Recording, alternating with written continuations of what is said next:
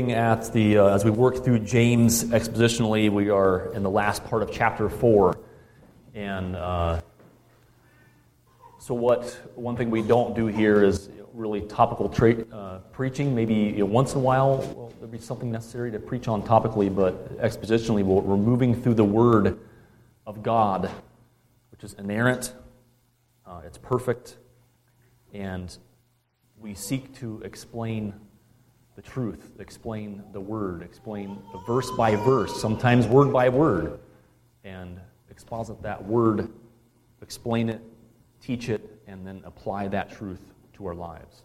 So uh, we're looking at the end again, thirteen through seventeen, but I just wanted to give a quick recap of chapter four, and which is, is really is showing us many issues of pride and envy and lust, and you know, it's by pride that you you cannot you cannot obtain what you want, and you know it's it's the source of, of fighting and quarreling amongst us.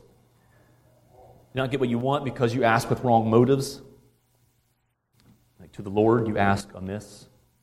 Our prayers might not be maybe self-centered and not according to God's will.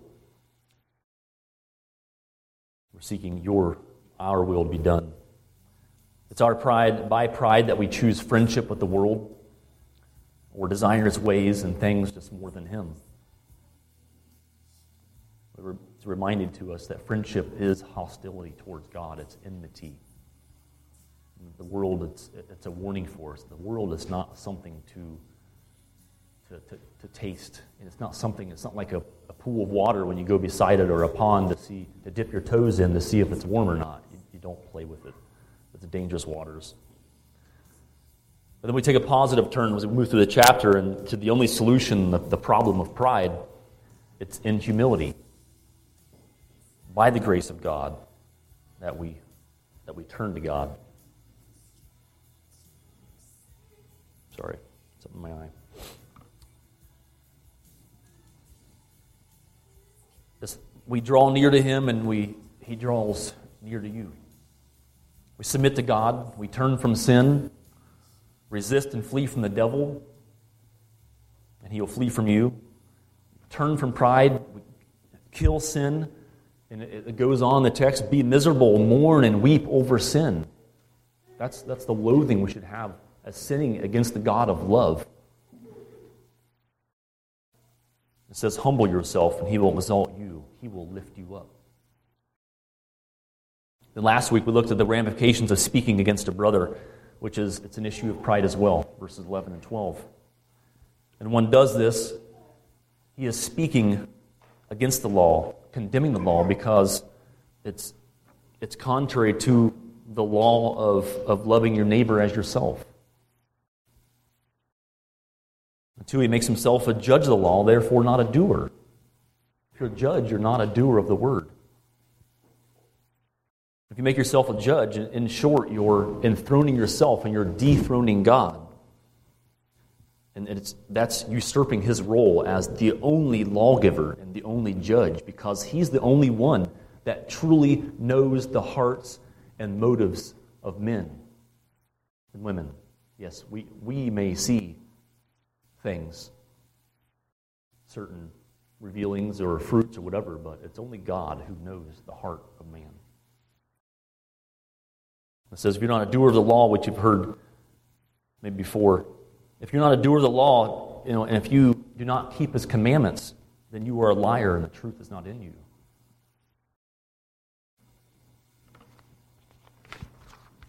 So I pose the question again, who are you?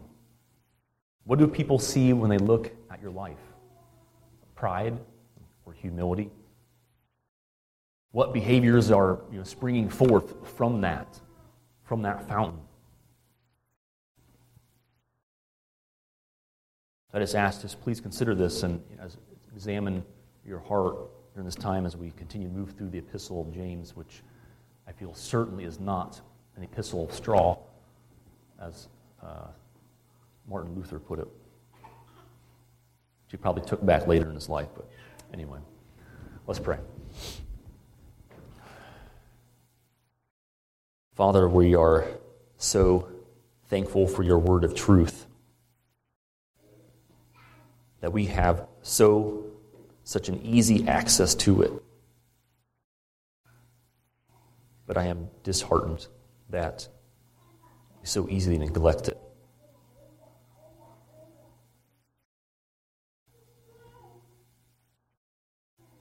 Father, you are the only lawgiver because you are perfect and holy.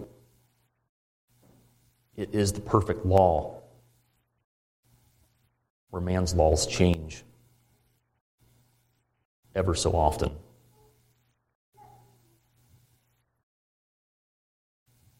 Your promises do not change. Your promises of Christ and knowing Him and what He has done, living the perfect life and, and dying and shedding His blood.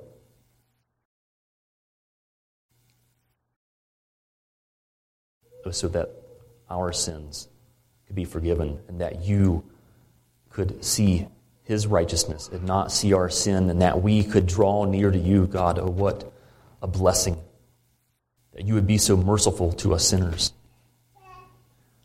Father, open our hearts today. Open hearts and soften them and drive your word deep.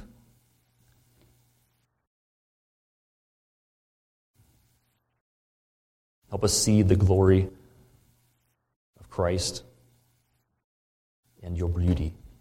In Christ's precious name, amen. Looking at our text, if you're uh, able to steed, uh, stand, we will uh, read together.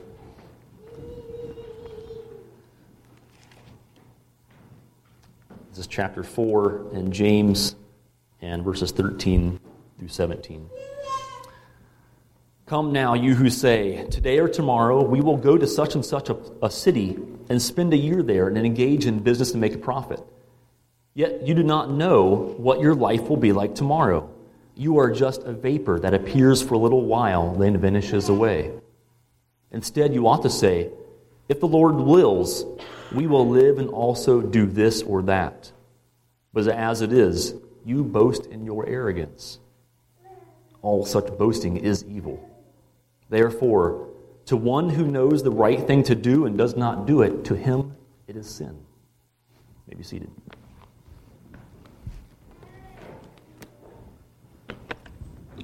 So first off, this is not, okay, what's not doing it, it's not condemning wise business planning. But it is condemning pl- planning that is basically done only according to your will, which leaves, obviously, God out. It leaves out God's will, His desires, His pleasures. But this does not mean that we take our hands off the wheel and drift, you know, and drift along in life. But in, in humility, we would say, "Okay, Lord, direct my steps." We still have the responsibility to plan our way. Proverbs six nine: as a man's heart and mind plans his way, the Lord directs his steps. Sorry, maybe it's eight nine. Either way. As a man's heart or mind plans his way, the Lord will direct your steps. And that's beautiful, knowing that He's in control of that. So, but disregard or even disinterest in doing His will, it reveals a heart of pride. And pride is the underlying sin of conflicts, worldliness, and slander that we've seen throughout James and address. Earlier in verse six, we saw that God resists the proud, but He gives grace to the humble. The proud do not submit to God's will, but raise their self-ambition above God's and above the interests of others. The proud do not draw near to God, but they move away from Him and toward everything else in the world. John MacArthur notes that those who refuse to submit to God's will give evidence in their lives and will give evidence that their lives have not been transformed by His saving grace. Based off Titus two eleven through twelve. Moving into the text uh, today at thirteen, it says, again, come now, you who say, today or tomorrow we will go to such and such a city or place and spend a year there and engage in business and make a profit. So James begins this section with the phrase, come now, which is an, it's just an insistent, it's a brash call uh, for an attention. He uses the same uh, words or introduces the same, uh, or introduces uh, chapter five similarly. He says, come now, you rich. In effect, he's saying, listen up. Listen up.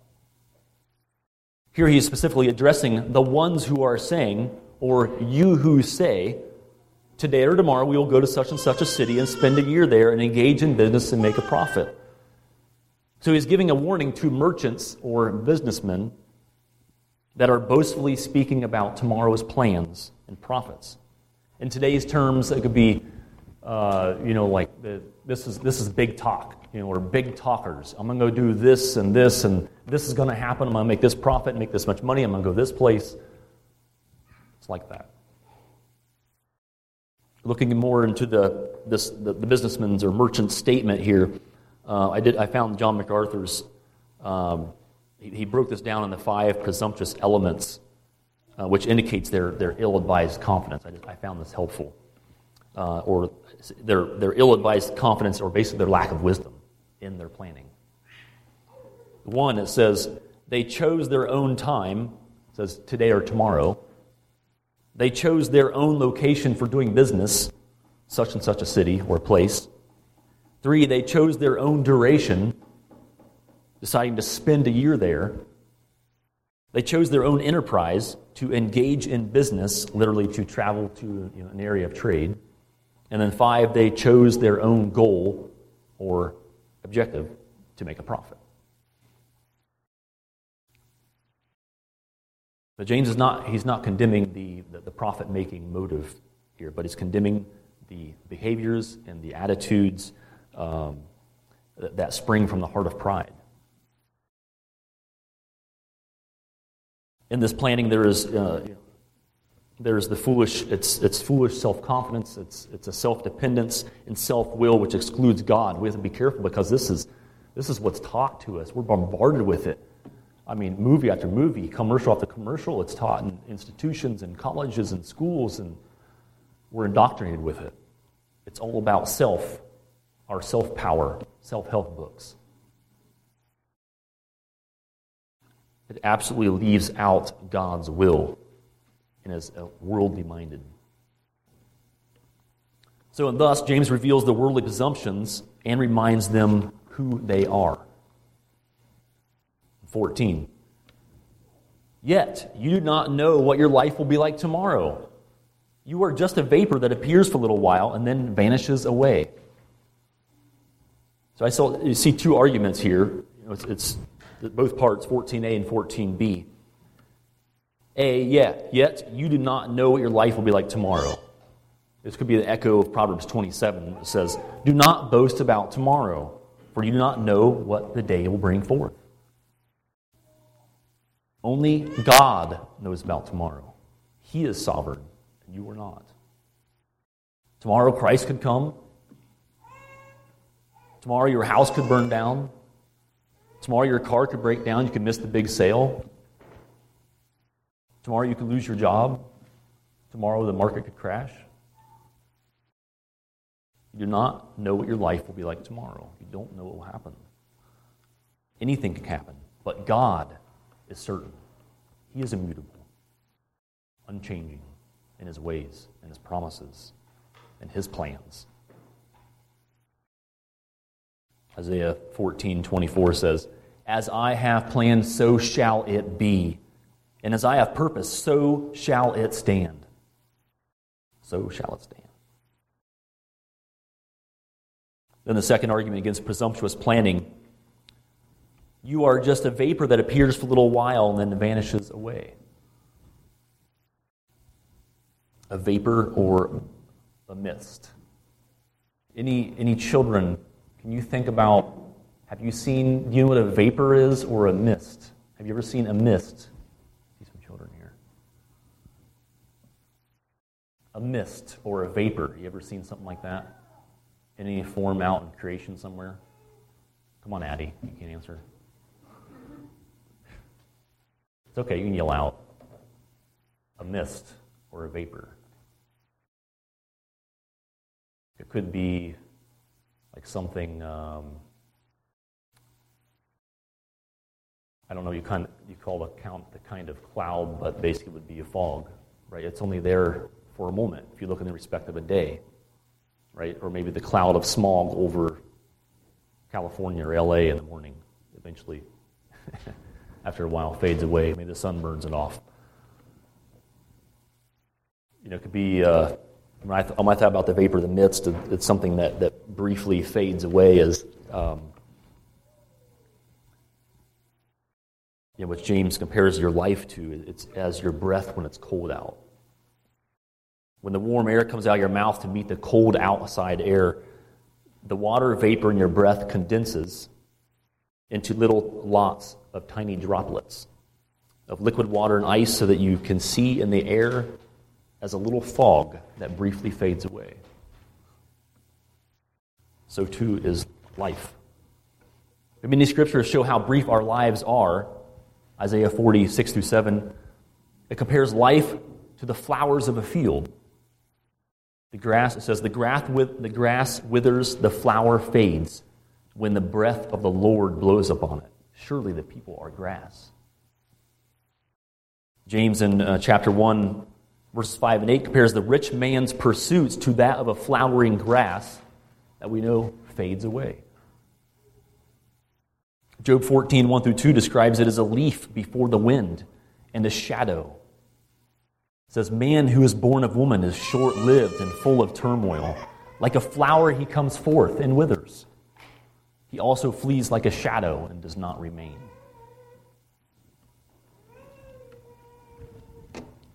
Considering this and knowing this,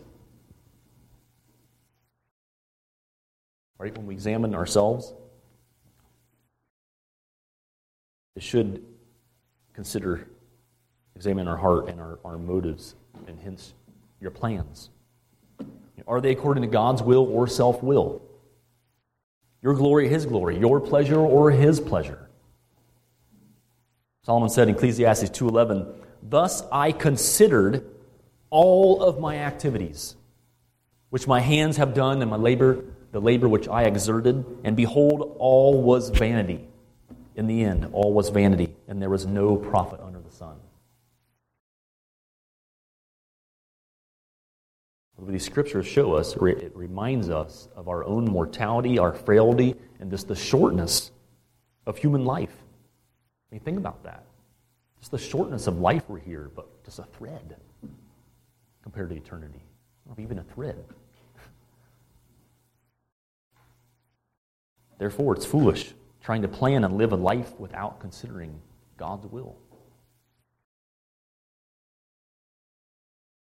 Now James gives the wise and correct way to plan. If we look at verse fifteen, it says, instead, you ought to say, if the Lord wills, we will live and also do this or that.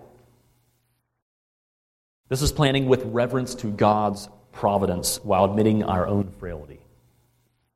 If the Lord wills, if the Lord wants, if the Lord pleases, then I will do this or that.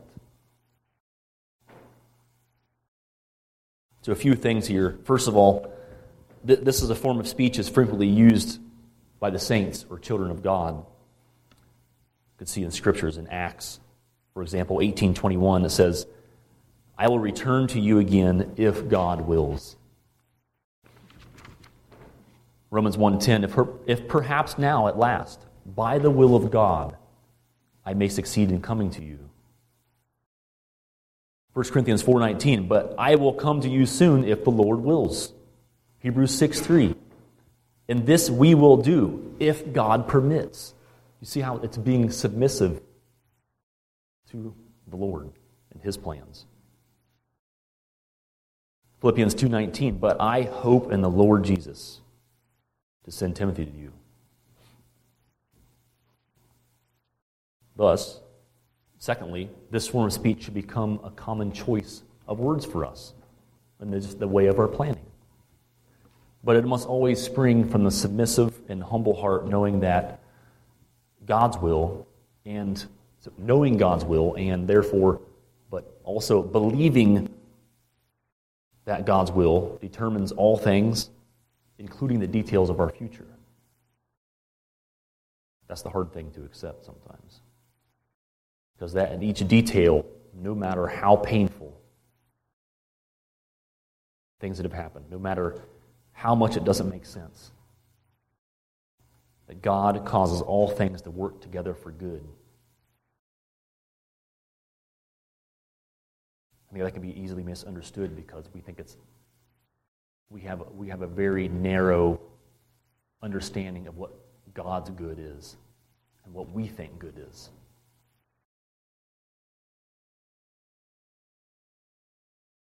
It's God's way of good. And that's where we seek so hard to know God better and dig into His Word to understand what that means, let alone just even His goodness. Thirdly, regarding this, this form of speech should never become an empty, flippant phrase which would, which in the end would profane the name of God. This phrase can, it can easily... Right, just too easily roll off the tongue. I've done it myself, if the Lord wills. You know, oh, we're going to grandma's today, if the Lord wills. You know, does that, does that be really from my heart? If there was that reverence, reverence there for God, and actually His way. But Lord willing, I will do such and such. So we just must just be careful. Don't let it become heartless and just rote words. Verse sixteen, as but as it is, you boast in your arrogance. All such boasting is evil. King James ver- or K J V rendering is, but now ye rejoice in your boastings. Yeah, boasting your arrogance. Rejoice in your boastings. All such rejoicing is evil. It's like being, it's like proud of your pride. Just probably even worse than just having pride. I don't know. Probably the same thing. The phrase uh, as the the verse begins here, but as it is to be understood as what's really happening here, or what's really going on here, is that you're rejoicing in your boastings. You boast in your arrogance. You are talking with, here's what it means, you are talking with excessive pride, or you, you are glorying in your own power, your own achievements, your own possessions, and your own abilities. This is the attitude, behaviors that springs from the foolish and ungrateful heart which has forgotten who you are and who God is.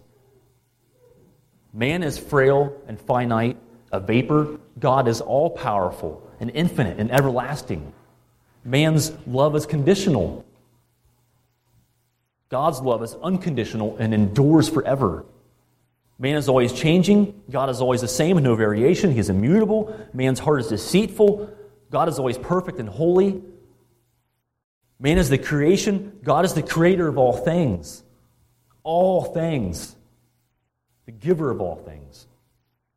Man is a doer of the law. God is lawgiver and law applier. Man is dependent. God is completely independent. Man is purchased. God is purchaser. Deuteronomy thirty-two six says, is not He your Father who has bought you, who has made you and established you? Anything you have at all has been granted to you by God. He has established you. You have nothing, therefore, you have nothing to boast in except the Lord. As Jeremiah nine twenty-four says, let the one who boasts boast in the Lord. See, when we boast in anything but the Lord, when you think about it, it's taking credit from whom the credit is due. It's stealing glory from God and glorying in self. Therefore, all such boasting is evil. All such boasting is evil. It's evil because it comes from an evil cause, pride. It's evil in that it hinders you from humbling duties of gro- grieving and mourning and wailing.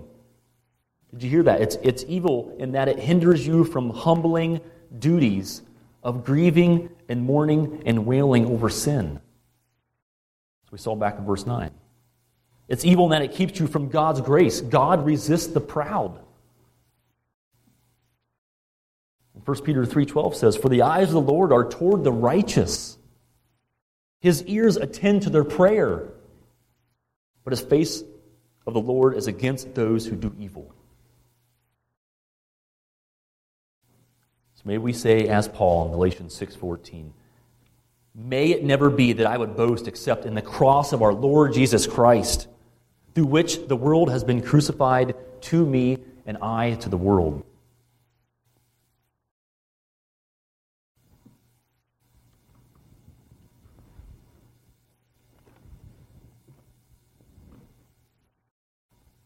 Therefore, to the one who knows the right thing to do and does not do it, to him it is sin. Verse seventeen. Therefore, to the one who knows the right thing to do and does not do it, to him it is sin. It is sin when you don't do what you know is the right thing to do, according to truth, the Word of God, the unchanging law. Back in James one, verse twenty-two, said, we've heard many times, and even a cliche in the world, but prove yourselves to be doers of the word. Be a doer of the word. Prove yourselves to be doers of the word, not merely hearers who deceive themselves. If you know the truth, you do the truth.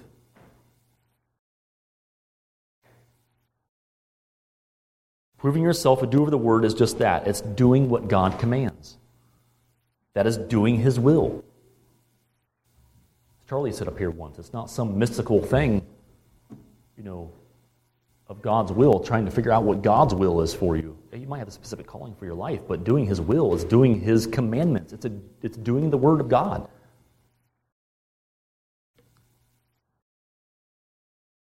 And when you don't, when you don't, you are killing your relationship with God.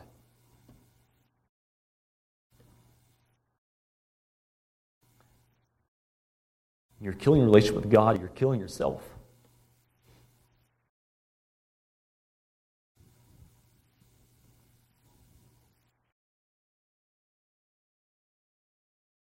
Kill your family, your church.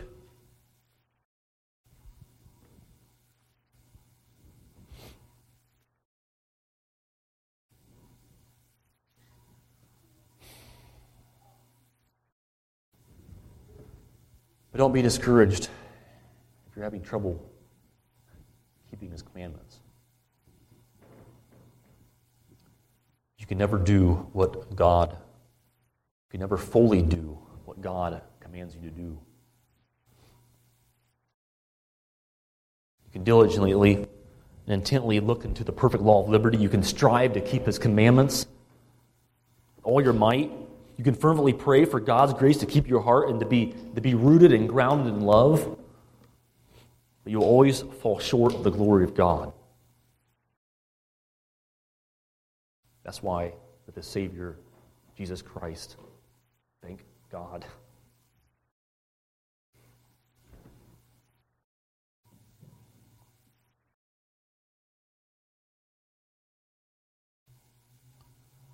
whose blood atoned for our sins.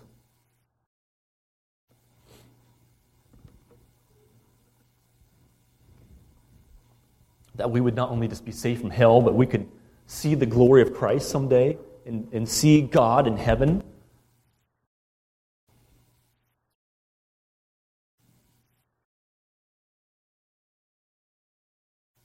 But while on this earth, there'll always be there'll always be a thorn. Some weakness will be your thorn in the flesh, as in Paul's case in Second Corinthians twelve.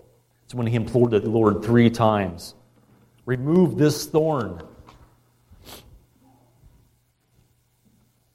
don't know what thorn might be in your life. But what's the Lord's response to Paul? God doesn't say, oh, sure, let me remove that for you, make your life easy and comfortable one. For you. He doesn't take the thorn away, but he reminds him in First Corinthians twelve, verse nine. He said to me, my grace is sufficient for you. My power is made perfect in weakness. My power is made perfect in weakness, and our weakness.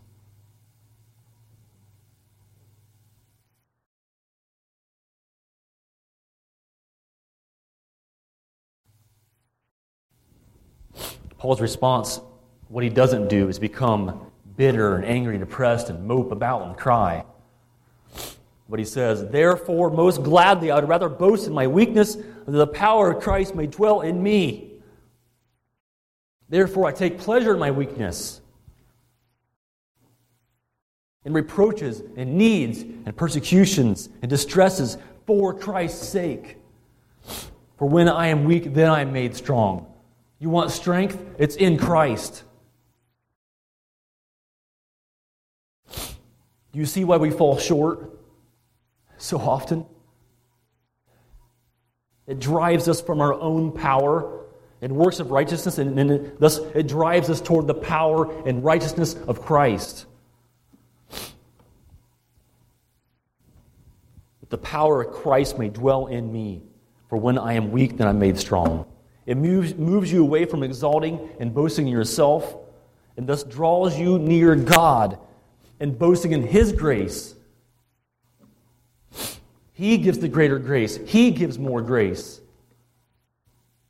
His grace humbles the sinner. It's His grace softens the heart and turning it to repentance. His grace gives faith to trust in the promise of Christ. It's His grace saves you from sin, past, present, and future. His grace clothes you with the righteousness of Christ. His grace gives you strength to persevere in trials. It is His grace that gave you all things pertaining to life and godliness through the true knowledge of Him, by His own glory and excellence. To know this, and yet still to boast in self, to him it is sin. It is sin.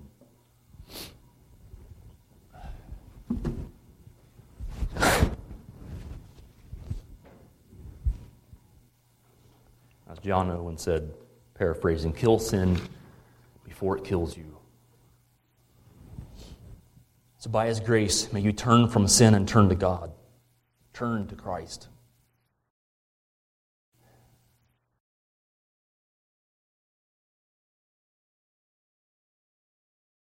As repentance. It's through God's grace.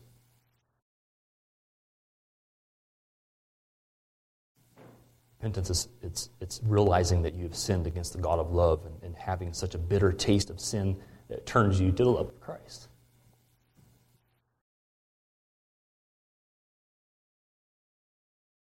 And desiring in Him and, and submitting to Him, submitting His commandments and doing His word. And loving your neighbor.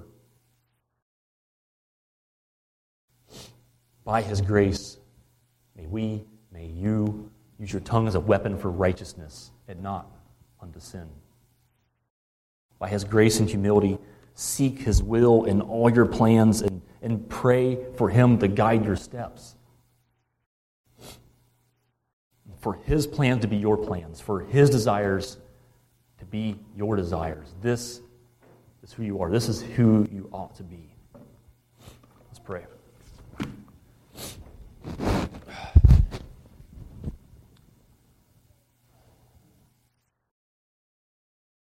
Father, your word, it cuts in that it helps us just taste the bitterness of sin in our lives. Your word helps us see that how frail and that our lives are so brief and just a vapor. And it should drive us just to boasting in you. You are everlasting, eternal, unchanging, always loving.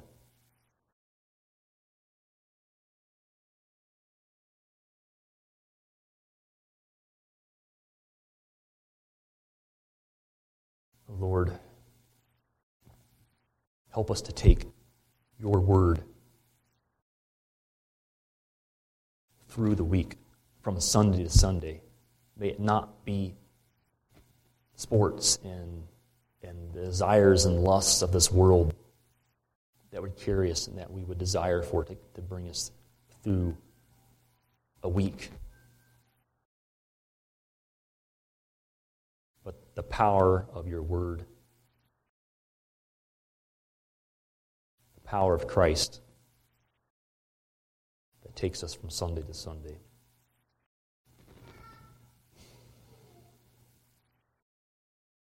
Father, give us more love for Thee. In Christ's name, amen.